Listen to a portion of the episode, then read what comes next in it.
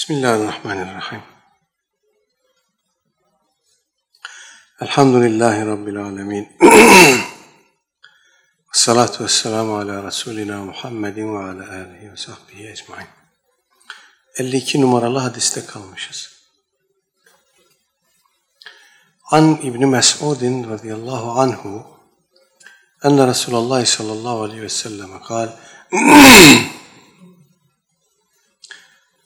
إنها ستكون بعدي أثرة وأمور تنكرونها قالوا يا رسول الله فما تأمرنا قال تؤدون الحق الذي عليكم وتسألون الله الذي لكم متفق عليه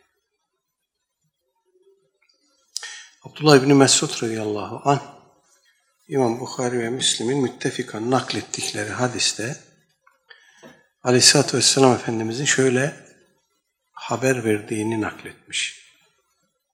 İnneha setekunu ba'di etheretun Şüphe yok ki benden sonra e, kayırmacılık olacak ve umurun tunkiruneha ve bunun dışında kerih gördüğünüz, münker gördüğünüz, çirkin gördüğünüz işler olacak. Kalu ya Resulallah fema te'muruna? Dediler ki ey Allah'ın Resulü peki bize ne emir buyurursunuz? Öyle bir şey olduğunda sizden sonra bu tür işlerle karşılaştığımızda bize ne yapmamızı emir buyurursunuz? Kale buyurdu ki tueddûnel hakkallezî aleykum. Siz üzerinize düşeni yapın üzerinizdeki hakkı eda edin ve tes'elûne Allah'ellezî lekum hakkınızı da hakkınız olanını da olanı da Allah Teala'dan isteyin. Belli ki burada Aleyhisselatü Vesselam Efendimiz e, yöneten yönetilen ilişkilerini kastediyor. Benden sonra e, gayri adil yöneticilere yetişeceksiniz. Onların icraatına şahit olacaksınız. E, kerih gördüğünüz, görmeye alışık olmadığınız icraatları göreceksiniz. Onların arasında adam kayırmacılık da var, torpil de var. Efendim. Ee, böyle bir durumda sahabe-i kiram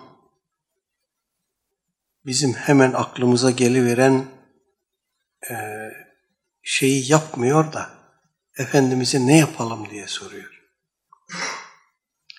Bize sorsalar, biri bize böyle bir şey haber verse deriz ki hakkımızı ararız.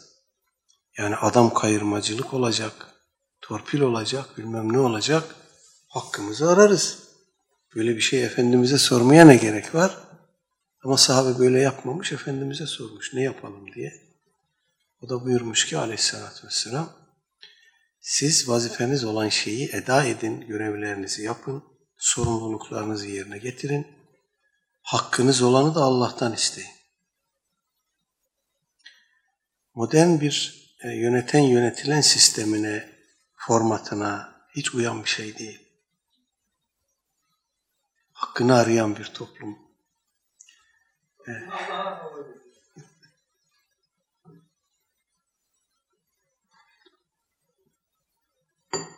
şurası açık ki e, bizim kafamıza yerleştirilen yöneten yönetilen ilişkisi yani İslami bir süzgeçten geçirilerek e, Kur'an sünnet hükümleri, fıkıh ahkamı e, tarafından şekillendirilmiş bir format değil. Biz modern dönemin nesilleriyiz, insanlarıyız. Bu dönem içerisinde bilinçaltımızda bu tarz pek çok şey var ki biraz kurcalandığında, biraz altı eşelendiğinde bunların çok da Kur'an'a, sünnete dayanmış ya da dayanan, uygun olan şeyler olmadığı ortaya çıkıyor. Onlardan birisi bu. Ee, Aleyhisselatü Vesselam Efendimizin bu yöneten yönetilen ilişkileri bağlamında gerçekten çok çarpıcı e, öğütleri, tavsiyeleri, yönlendirmeleri var. Onlardan birkaçını okuyayım size.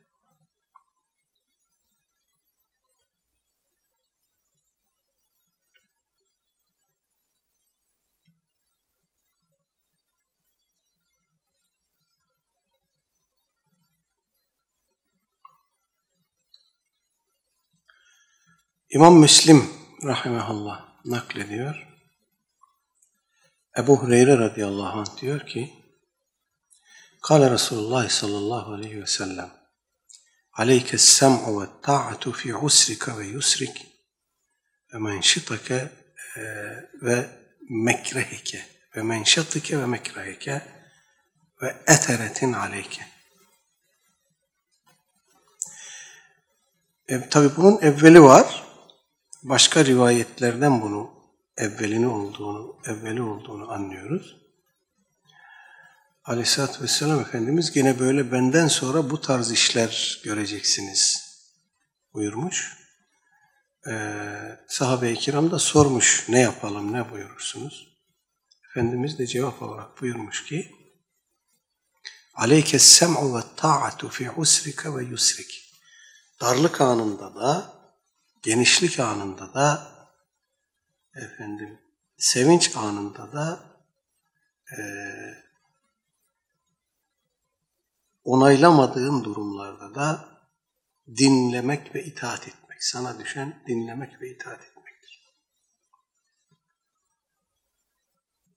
Gene buna benzer bir rivayette, gene İmam Müslim'in naklettiği bir hadiste Hazreti Enes radıyallahu anh'a bu defa Efendimiz Aleyhisselatü Vesselam benden sonra şöyle şöyle işler göreceksiniz buyurduğunda o da soruyor ya Resulallah ne buyurursunuz, ne tavsiye edersiniz, ne yapalım?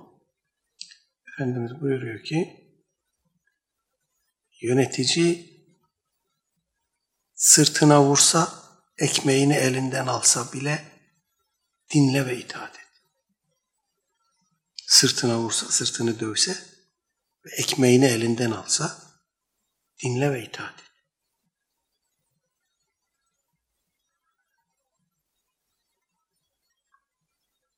Gene şöyle buyurmuş Aleyhisselatü Vesselam Efendimiz.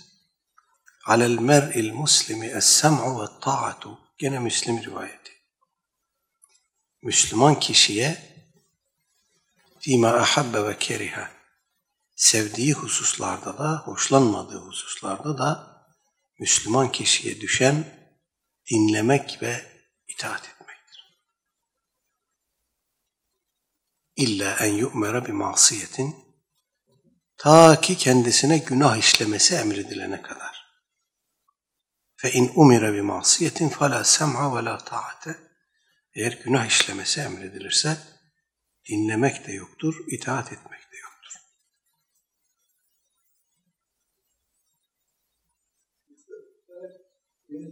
Tabi tabi bütün bunlar yöneten yönetilen ilişkisi bağlamındaki hadisler.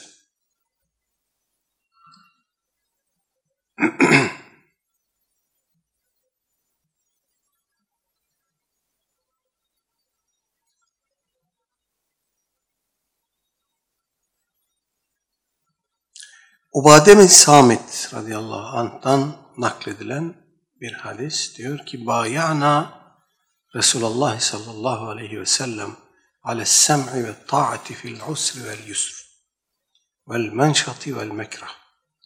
Biz aleyhissalatü vesselam Efendimiz'e genişlik zamanında da darlık zamanında da yani sıkıntıda da ferah durumunda da rahatlık durumunda da vel menşati vel mekrah hoşumuza giden işlerde de gitmeyen işlerde de efendim dinleme ve itaat etme konusunda beyat verdik.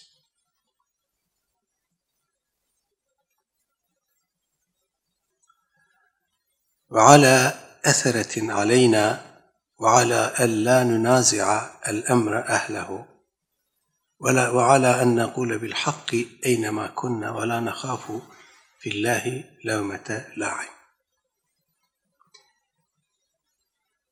Gene şu hususlarda da beyat verdik. Bizim üzerimize yönetici olarak birisi tercih edildiğinde, tayin edildiğinde ona da itaat etmeye, bu işe ehil olanlarla nizalaşmamaya, çekişmemeye beyat verdik ve ne durumda, nerede olursak olalım hakkı söylemeye ve Allah Teala için doğruyu söyleme konusunda kınayanın kınamasından çekinmemeye, korkmamaya Aleyhisselatü Vesselam Efendimiz'e beyat verdik.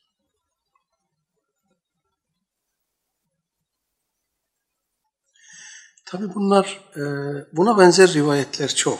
Hadis kitaplarımızın Kitabul İmare bahislerinde e, yöneten yönetilen ilişkilerinin yer aldığı hadisler mevcuttur. Oradan daha fazlası görülebilir. Ee, burada tabii birkaç şart var. Dinleyelim, itaat edelim.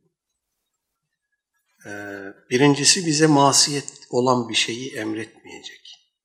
Günah işlememizi, Allah ve Resulü'nün yasakladığı bir fiili işlememizi bize emretmeyecek. O zaman la ta'ate li mahlukin fi masiyetillah. Allah Teala'ya masiyet isyan konusunda hiçbir mahluka itaat yoktur.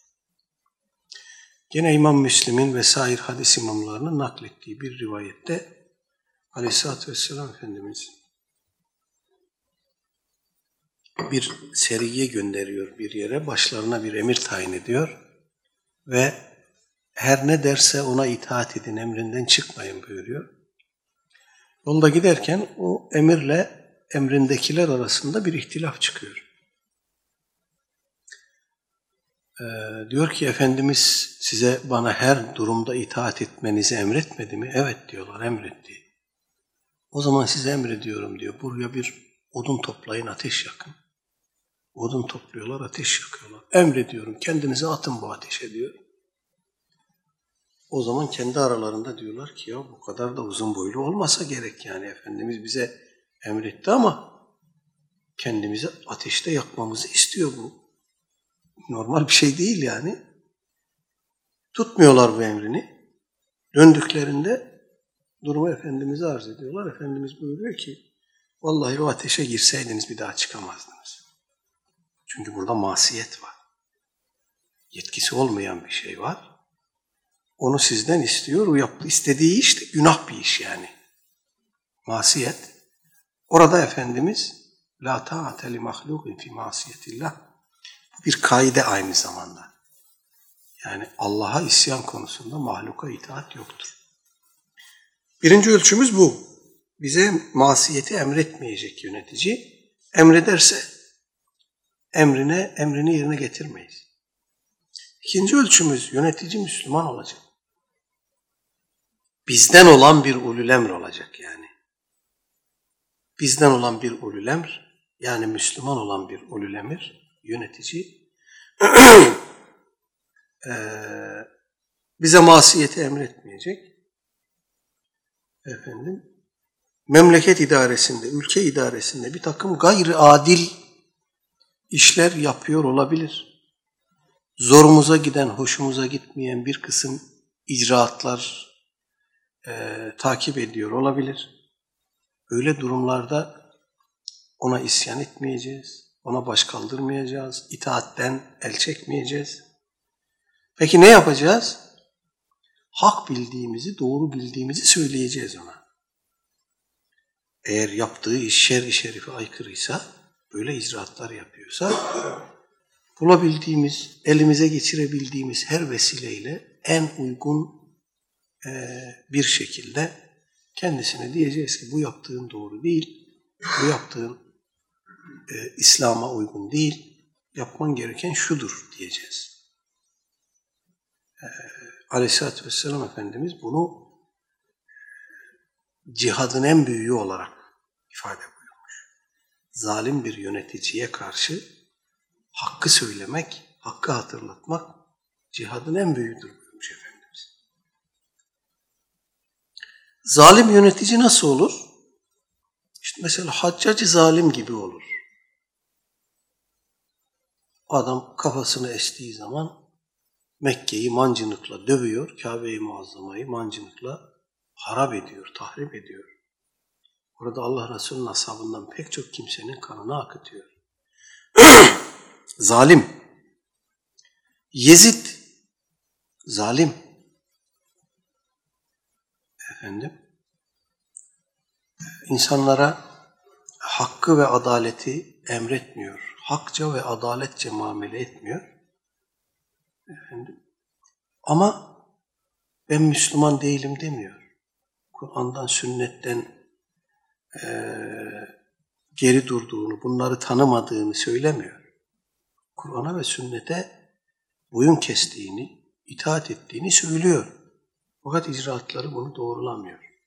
Onun için sahabe-i kiram Yezid'e isyan etmemişler. Haccacı zalime isyan etmemişler. Yezid'in arkasında, Haccac'ın arkasında namaz kılmışlar. Niye? İşte bu sebepten.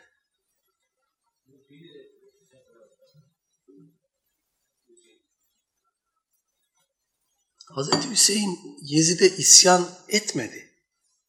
Kerbela hadisesi Hazreti Hüseyin'in Yezid'e isyanı olarak okunmamalı. Hazreti Hüseyin'i oraya, burada Kerbela dersini işledik. Hazreti Hüseyin'i oraya kandırdılar. Beyat ettiğini söyleyerek on binlerce insan Hazreti Hüseyin'i oraya davet ettiler. Ha.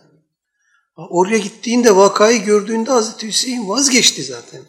Bırakın beni geri gideyim dedi. Veya beni gönderin bir sınır boyuna orada cihad edeyim dedi. Veya beni gönderin Yezid'e onunla görüşeyim dedi. Yani Kerbela hadisesini bugün İmamiye Şiasının etkisi altında biz işte zalime baş kaldırı filan diye bu doğru değil. Hiç alakası yok. Hazreti Hüseyin aldatıldı orada. Son anda bunu burada da işledik, başka yerlerde de işledik. İmami kaynaklar da böyle söylüyor. Son anda Hazreti Hüseyin dedi ki bırakın gideyim. Yolumu açın, yanımda benim kadın var, çocuk var. Günahsız insanlar var. Efendim, beni bırakın ya bir sınır boyuna gideyim, orada cihad edeyim. Veya geri gideyim. Veya Yezid'e gönderin beni. İsyan eden biri böyle yapmaz. Efendim, ee, şimdi bunu nasıl okuyacağız? Mesele burada. Bu bizim ezberlerimizi zorlayan bir şey bir yönetici var, zulmediyor ama biz ona isyan etmiyoruz. Mesela şu anda Esad bize göre zulmediyor gibi. Esad, Esad Müslüman değil. Esad Müslüman değil. Nasrani Şey, Nusayri. Hazreti Ali ve onun soyundan gelen bir kısım insanları ilah sayıyor bunlar. Oradaki Müslümanları yakaladıklarında videolarda görmüşsünüzdür. La ilahe illa beşşar diyeceksin diyor. Beşşardan başka ilah yoktur diyeceksin diyor. İnsanlara böyle işkence ediyorlar. Yani bu böyle e, iş olsun diye yapılan bir şey değil. Adamların itikadı bu. O soydan gelenleri ilah sayıyorlar. Onlara tapıyorlar. Yani bir kısmını insanlara göre zalim görünüyor ama bir kısmına göre de iyi görünüyor. Yani iyi yapı ama her halükarda itaat edilmeli. Müslüman olsaydı olurdu. Müslüman olsaydı olurdu. Şimdi bakın Sultan Abdülhamit Han cennet mekan dönemi tam bizim için böyle e, çarpıcı bir misaldir. Onun döneminde bugünkü şartlar, bugünkü tabirle diyecek olursak bir sıkı yönetim var. E, matbuat sansüre tabi. Ticaret gelen giden kim nereye gidiyor, kim ne yapıyor hepsi denetim altında. Efendim insanlar bunu özgürlüklerle bağdaştıramıyorlar. Hatta Müslümanlar. Ya böyle şey olur mu diyorlar arkadaş. Efendim müthiş bir e, istihbarat teşkilatı var.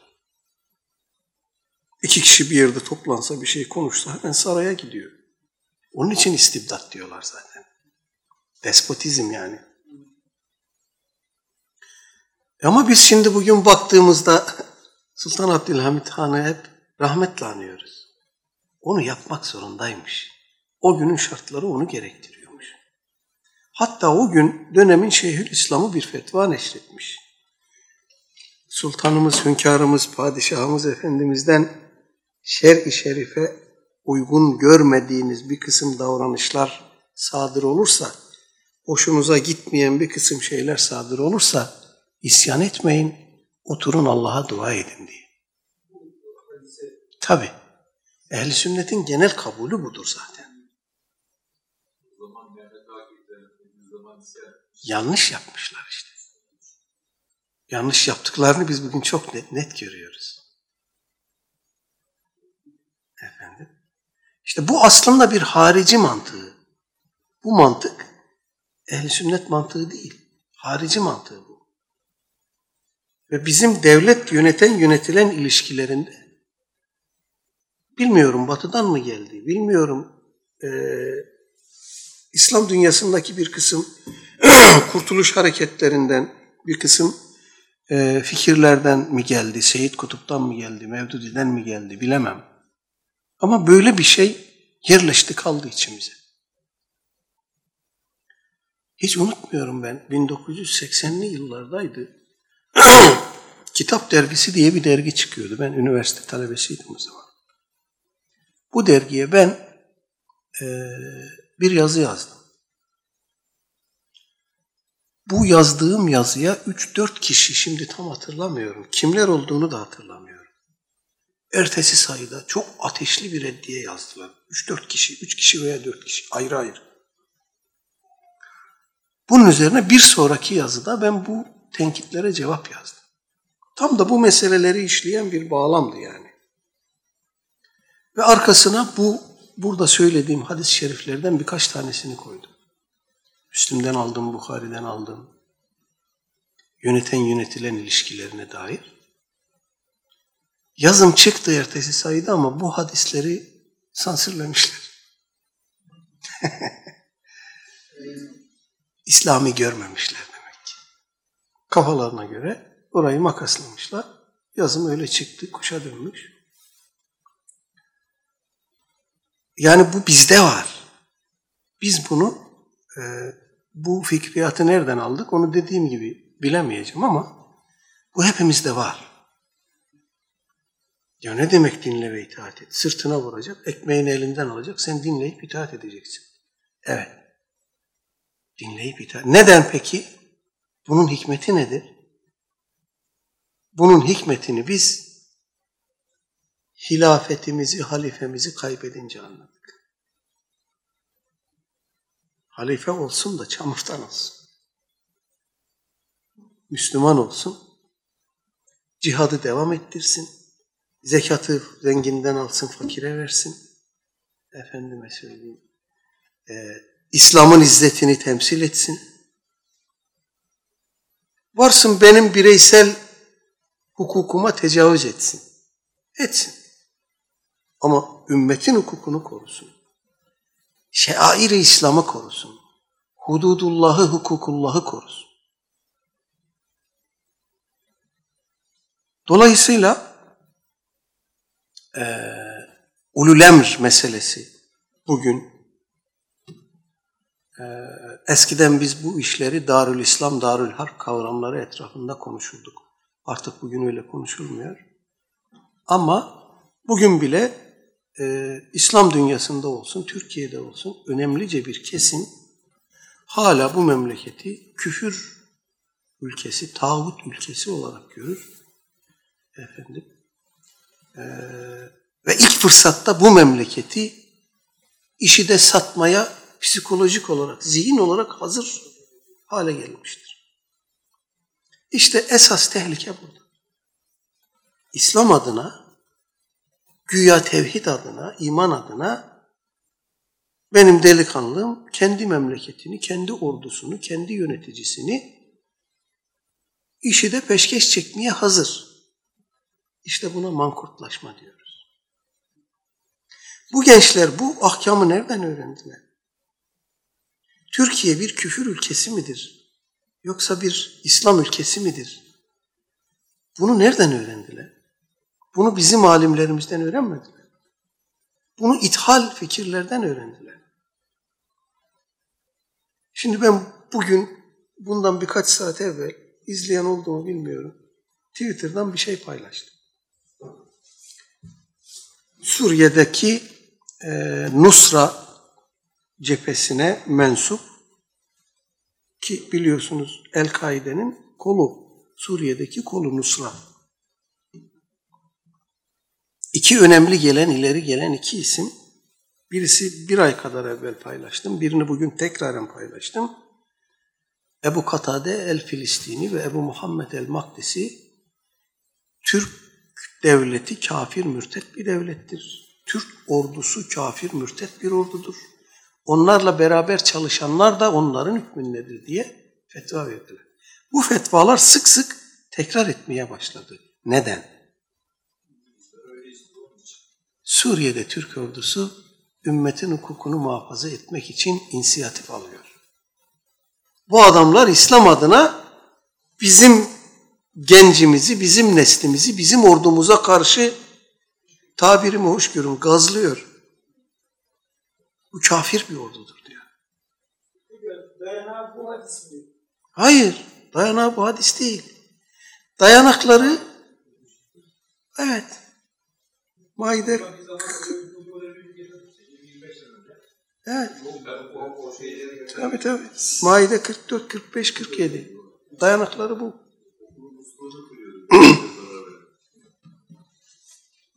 Ya yani e, burada acı olan şu yani biz bu hükümleri bizim alimlerimizden öğrenmedik. İthal, ithal fikirler, tercüme kitaplar bunlardan öğrendik. Ve bunu yaparken de kafamızın arka planında şöyle bir düşünce var idi. Hepimiz geçtik bu elekten. Bizim geleneksel alimlerimiz, klasik alimlerimiz, medrese alimlerimiz bu işleri bilmiyorlarmış. Onların zamanında böyle işler yokmuş, konuşulmuyormuş. Onlar bu ayetleri hakkıyla anlamamışlar. Efendim, şimdi biz anlıyoruz.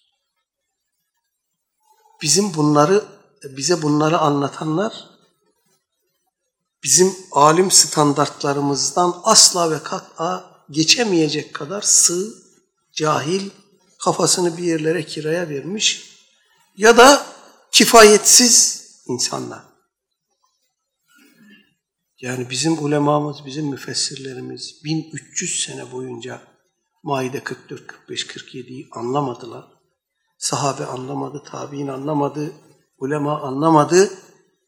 E bu ahir zamanda birileri ortaya çıktı. E buradan bir küfür, bir şirk, bir irtidat çıkarttılar. Bunu Vehhabilik hareketinde Osmanlı'ya karşı kullandılar. Osmanlı askerine mürtet dediler. Efendim, Darül İslam'ı, muahhitleri istila ediyor, işgal ediyor dediler. Oradaki cahil Müslümanları öyle kışkırttılar, galeyana getirdiler. Osmanlı'dan o coğrafyayı böyle ayırdılar. Aynı oyun, aynı tezgah tekrar oynadı. Bizi bizim silahımızla vuruyorlar. Bizim burada yapmamız gereken bir şey var. Toplum olarak, devlet olarak, ülke olarak, fert olarak, STK'lar olarak, camialar olarak. Piyasada konuşulan bu mevzuları birilerinin inisiyatifine bırakmamamız lazım. Birileri ön alıyor, birileri inisiyatif alıyor. Biz sustukça, doğruyu bilenler sustukça birileri bu meseleleri gündeme getiriyor, birileri bu ülkede taban topluyor, taban kazanıyor. Bakın, bundan bir süre önce izleyen izlemiştir. Muhaysini diye bir adamla ilgili bir iki paylaşımım oldu sosyal medyadan. Çok olağanüstü bir saldırıya maruz kaldım. Çok uzun süre. Ben niye bu adamı muhatap aldım? Çünkü bu adamın Türkiye'deki yerli selefilerden daha fazla takipçisi oldu Türkiye'de. Şekil güzel, yüzü güzel, gülerek konuşuyor. Kardeşlerim diyor. Efendim, Son derece profesyonel bir çalışma, profesyonel bir takdim. Ee, bizim ülkemize artık Arapça videoları altyazılarla, montajlarla, bilmem nelerle bizim insanımızın gündemine sokuyorlar. Peki bu adamı özel kılan nedir? Bu adam az önce adını andığım iki kişinin arkasından giden bir adam. Onları benim alimlerim, benim iktida ettiğim kimseler, şeyhlerim diye anan bir adam. Bizim memlekette bu iki insanın fotoğrafını gösterseniz korkarlar, reddederler. Ebu Muhammed Makdisi, Ebu Katade Filistini. Fotoğraflarını gösterin gençlere. Efendim, reddederler, kerih görürler. Ama bu adamın resmi güzel. Gülüyor. Abuş bir çehresi var. Kardeşlerim diyor, ben sizi çok seviyorum diyor. Fatih'in torunlarısınız diyor. Efendim, tabiri caizse damardan giriyor.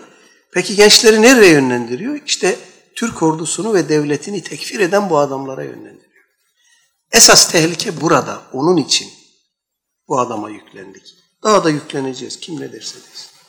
Ya bu meselede bilsem ki Türkiye benim üstüme yığılacak. Bilsem ki Türkiye'yi bana dar edecekler, ben susmayacağım bu konuda. Bu gerçeği bu gençlerin önüne getireceğim. İsterse hoşlanmasınlar, isterse bana her gün küfretsinler. Bu işin tabiatı budur. Hadiste ne okuduk? Kınayanın kınamasından korkmadan. Kınayacaklar tabii ki. Peygamberi kınamadılar mı? Sahabeyi kınamadılar mı? Kınanmamış alim var mıdır bu ümmetin geçmişinde? Yoktur. Bizi de kınayacaklar tabii. Biz e, gökten zembille inmedik. Dolayısıyla burada önemli olan bu milletin, bu nesillerin bu hakikatlerden haberdar olması. Yoksa adamın biri video yapıyormuş, film yapıyormuş. Suriye cihadında onlarca yüzlerce alim var. İslam dünyasında onlarca yüzlerce selefi var. Ben bunların her biriyle ilgilenmiyorum bu kadar.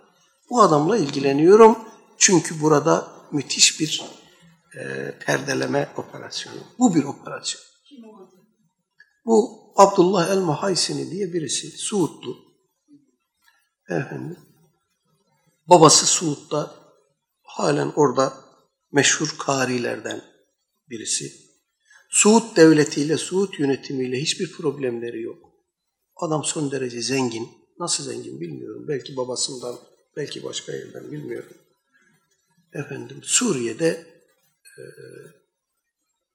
önce ilk gittiğinde oraya IŞİD'i destekledi bu. Birkaç ay ısrarla IŞİD'i destekledi. Sonra IŞİD'den teberri etti. Nusra'yı desteklemeye başladı. Oradaki grupları birleştireyim falan filan görüntüsü altında açık bir şekilde Nusra'dan yana e, demeçleri, beyanatları devam ediyor. Ama işte diğer grupları da hani reddetmeyen, sözüm ona dışlamayan bir söylemi, bir e, tarzı takip etmeye çalışıyor. Dolayısıyla tehlikeli. Bu adamın güler yüzüne, mesajlarına kapılan birisinin birkaç merhale sonra Türk ordusunu ve Türk devletini tekfir edecek noktaya gelmesi kaçınılmazdır. Efendim, durum bu. Buyurun. Şimdi şey şu, e, İslam dünyasında en son halifelik iptal oldu 1924'te. Osmanlı'daki o halifenin dışında mesela Endonezya'da veya şuralarda buralardaki bütün Müslümanlar tek bir halife olarak bizim halifemiz. Tabii tabii. Bu şu anda nerede? Kim? Halifelik müessesesi. Türkiye Yani Büyük Türkiye Büyük Millet. Meclisi'nin uhdesine devredildi. Evet. Yani iki sene sonra bu uhdeden tekrar bir şahsa tevdi edilebilir mi? Kağıt üzerinde böyle. Ben böyle hissettim. Mesela diyelim ki biz ilan ettik. Endonezya, Siz yeter ki ilan edin. Onlar sizin elinize ağzınıza bakıyor zaten. Şimdi e, şöyle bir boyutu daha var meselenin. Türkiye gibi ülkeler e, bu konuştuğumuz çerçevede nerede duruyor? Türkiye'de bir kısım gayri İslami kanunlar var, uygulamalar var, müesseseler var. Türkiye'deki Selefilerden birisini dinledim bu referandumdan kısa bir süre önce. Bir delikanlı. Affedersiniz diyor ki Türkiye devleti deyyustur. Genel evi açmış kendi eliyle. Onları işletiyor. Oradan vergi alıyor. O vergiyi de size dağıtıyor ey insanlar. Türkiye Cumhuriyeti devleti deyyus bir devlettir. Namusunu satıyor. Böyle bir devlete oy verilir mi?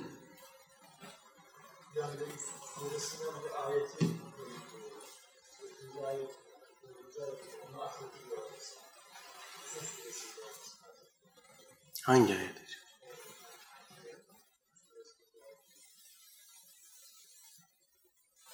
Bakalım neymiş? Yusuf suresi.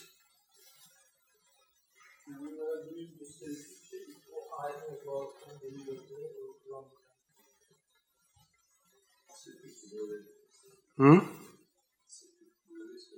Ne diyor?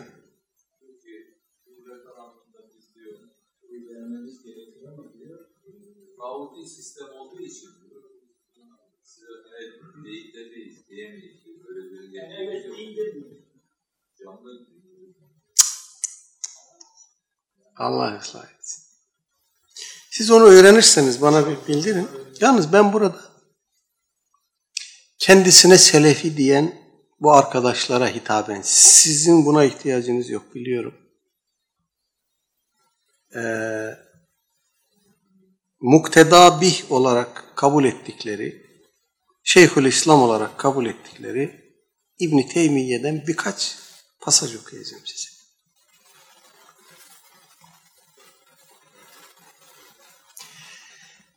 Ee, nereden okuduğumu da söyleyeyim. İbn Teymiye'nin Minhacü's Sünne isimli eseri cilt 5 sayfa 113-116 arası. Mecmu'ul Fetava cilt 19 sayfa 217 ve devamı. Bakın.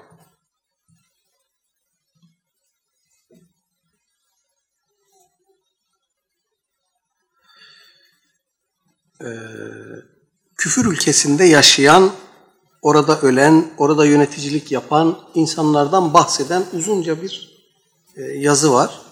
Onun sadece bizi ilgilendiren kısmını okuyacağım size.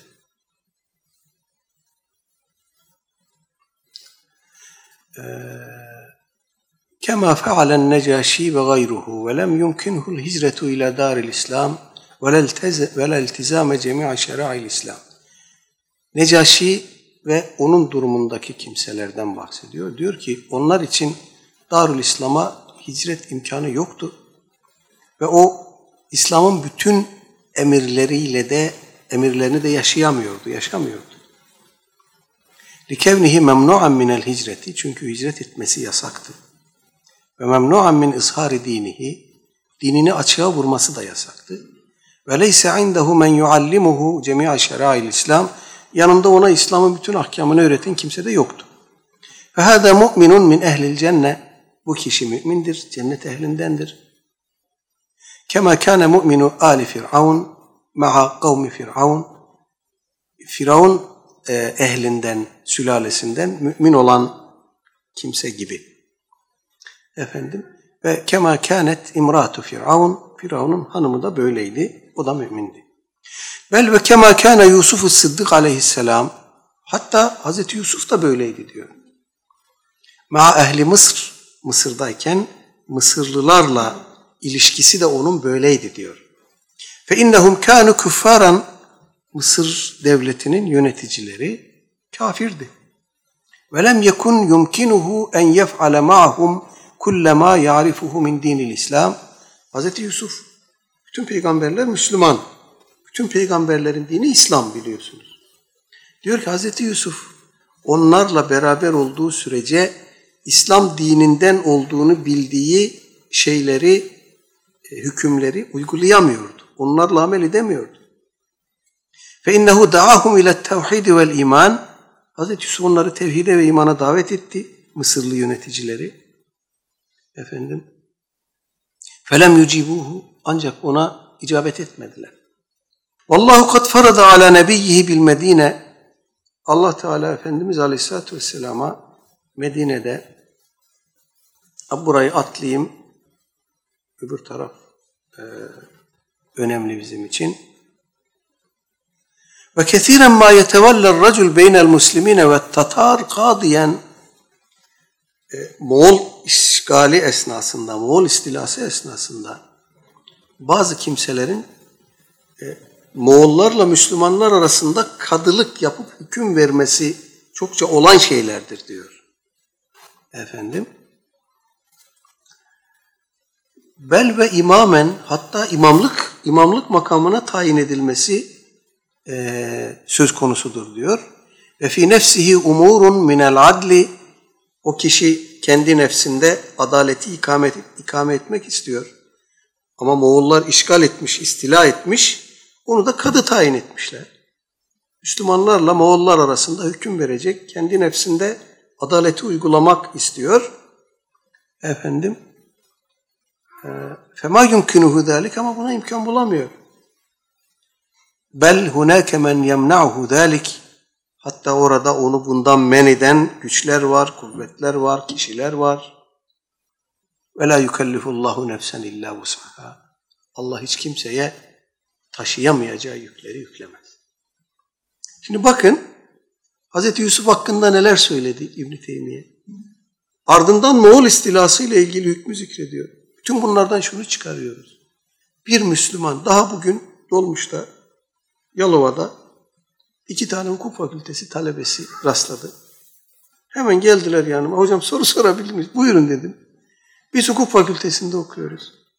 Ama işte yarın savcı olacağız, hakim olacağız. Devletin hükümleriyle hüküm vermek zorunda kalacağız. Okulu bırakma noktasına geldik. Ya dedim akıllı olun arkadaş. Niye bırakıyorsunuz okulu? Yani bu devletin, bu kanunları siz koymadınız. Bu kanunları değiştirmeye gücünüz de yetmez. Siz avukatlık yapmayın, hakimlik yapmayın, savcılık yapmayın. Bu memlekette İslam düşmanları yapsın bunu. Müslümanları ezme vesilesi olarak kullansın bunu. Biz de oh diyelim ya biz ne güzel imanımızı kurtardık. Ya böyle bir şey olur mu? Allah kimseye taşıyamayacağı yükü yüklemez. Dolayısıyla bu gibi hususlarda asıl olan maslahattır. Ümmetin maslahatıdır. Hazreti Yusuf o işi niye kabul etti? Niye razı oldu ona? Moğollardan bu kadılık görevini kabul eden adamlar niye kabul ediyor İbn Teymiye'ye göre? Kendince adaleti uygulamak için, Müslümanların maslahatını muhafaza etmek için. E şimdi bunu siz yapmazsanız nasıl olacak bu? Bir taraftan böyle diyeceğiz. Bu memleket tağuttur diyeceğiz. Bu hükümet, bu ülke, bu devlet kafirdir diyeceğiz. Bir taraftan da bu memleketin sokaklarında ıslık çala çala gezeceğiz. Kafelerinde oturup devlet kurup devlet yıkacağız. Ya ayıptır. Günahtır. Burada klavye mücahitliği var. Bu daha kolay. Daha cazip. Cihad ediyoruz. Son bir şey daha söyleyeyim. Hı? 40. ayet. Bakıyorum hemen.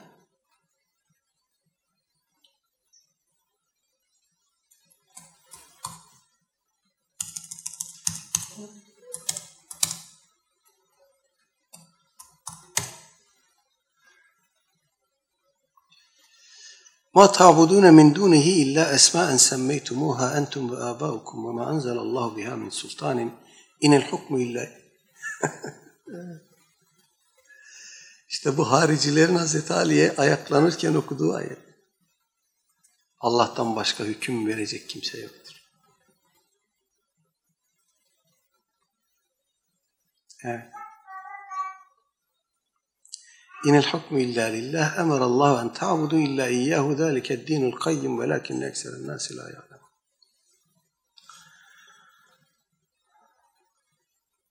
Evet Allah'tan başka hüküm verecek kimse yoktur. Her kim derse ki Allah bir şeyi emretti, bir şeye hükmetti, ben de bir şeye hükmediyorum arkadaş, kafir olur. Kendisinde olmayan bir vasfı, uluhiyet, rububiyet, teşri vasfını kendisinde vehmetmiş olur.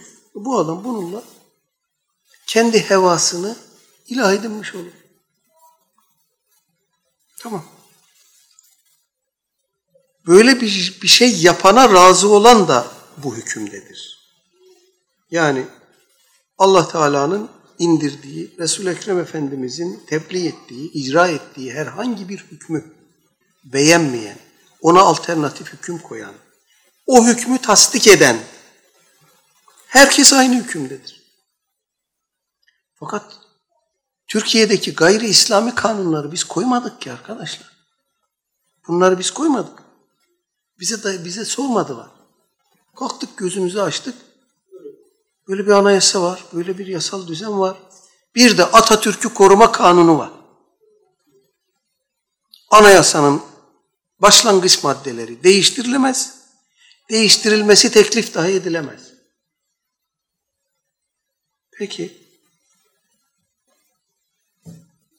bu ayeti buraya nasıl uygulayacağız? Bu ülkede yaşayan Müslümanlara, bu ülkede İslam için çırpınan insanlara, gruplara, yöneticilere, yönetilenlere bu ayeti kerimeyi nasıl uygulayacağız? Onlar koymadılar ki bu hükmü. Biz koymadık ki.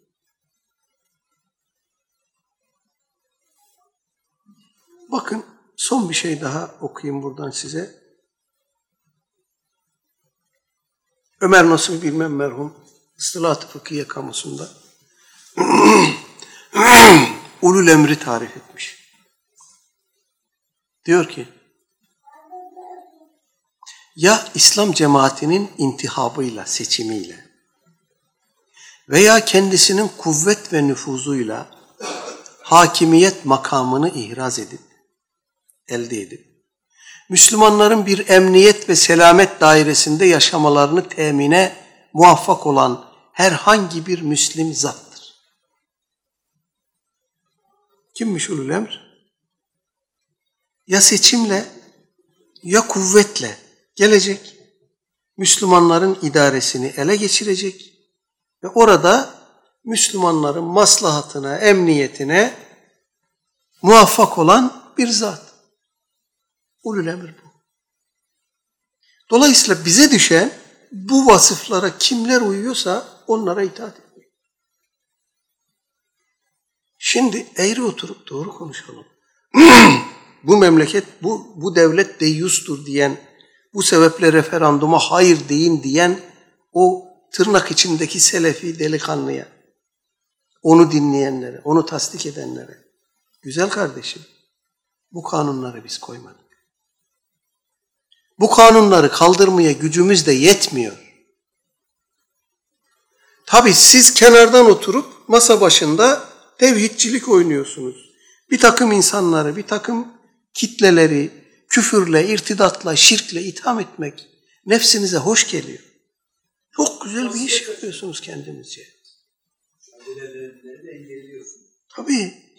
Siz bu memlekette 12 Eylül'ü yaşamadınız. Çoğunuz bu memlekette 28 Şubat'ı da yaşamadınız. Bu ülkede Müslümanların neler çektiğini bilmiyorsunuz. Siz bu devletin demir yumruğunu yemediniz. Kemalist sistemin demir yumruğunu tatmadınız. O yüzden dışarıdan bakıp sallamak size hoş geliyor, kolay geliyor. Bunu tevhid, tebliğ falan zannediyorsunuz.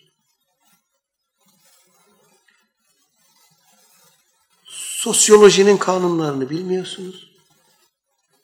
Hikmeti bilmiyorsunuz. Tedrici bilmiyorsunuz. Tecrübeniz yok, tarihi bilmiyorsunuz ve İslam ahkamını bilmiyorsunuz. Birileri sizin beyninize bir takım kavramları kazımış. Tevhid, şirk, tağut, bilmem irtidat vesaire. Bu e, şeyleri de vermiş elinize. İşte Yusuf, Yusuf suresindeki ayet, Maide suresindeki ayetler. Bunları da vermiş elinize. Bunlar şunlara uymaz demiş, şablonu da vermiş. Size düşen damgayı onun alnına basmak. Bu kadar basit. Bu kadar basit. Aleyhisselatü Vesselam Efendimiz buyurmuş ya, Allah ilmi insanların göğsünden sökerek almaz. Alimlerin ölümüyle alır. Alimler ölünce geriye cahiller kalır. İnsanlar da onlara fetva sorar. Onlar da hem kendileri sapar hem insanları saptırır. İşte yaşadığımız durumun özeti budur. Ve sallallahu ala seyyidina Muhammedin ve ala alihi ve sahbihi ecmain.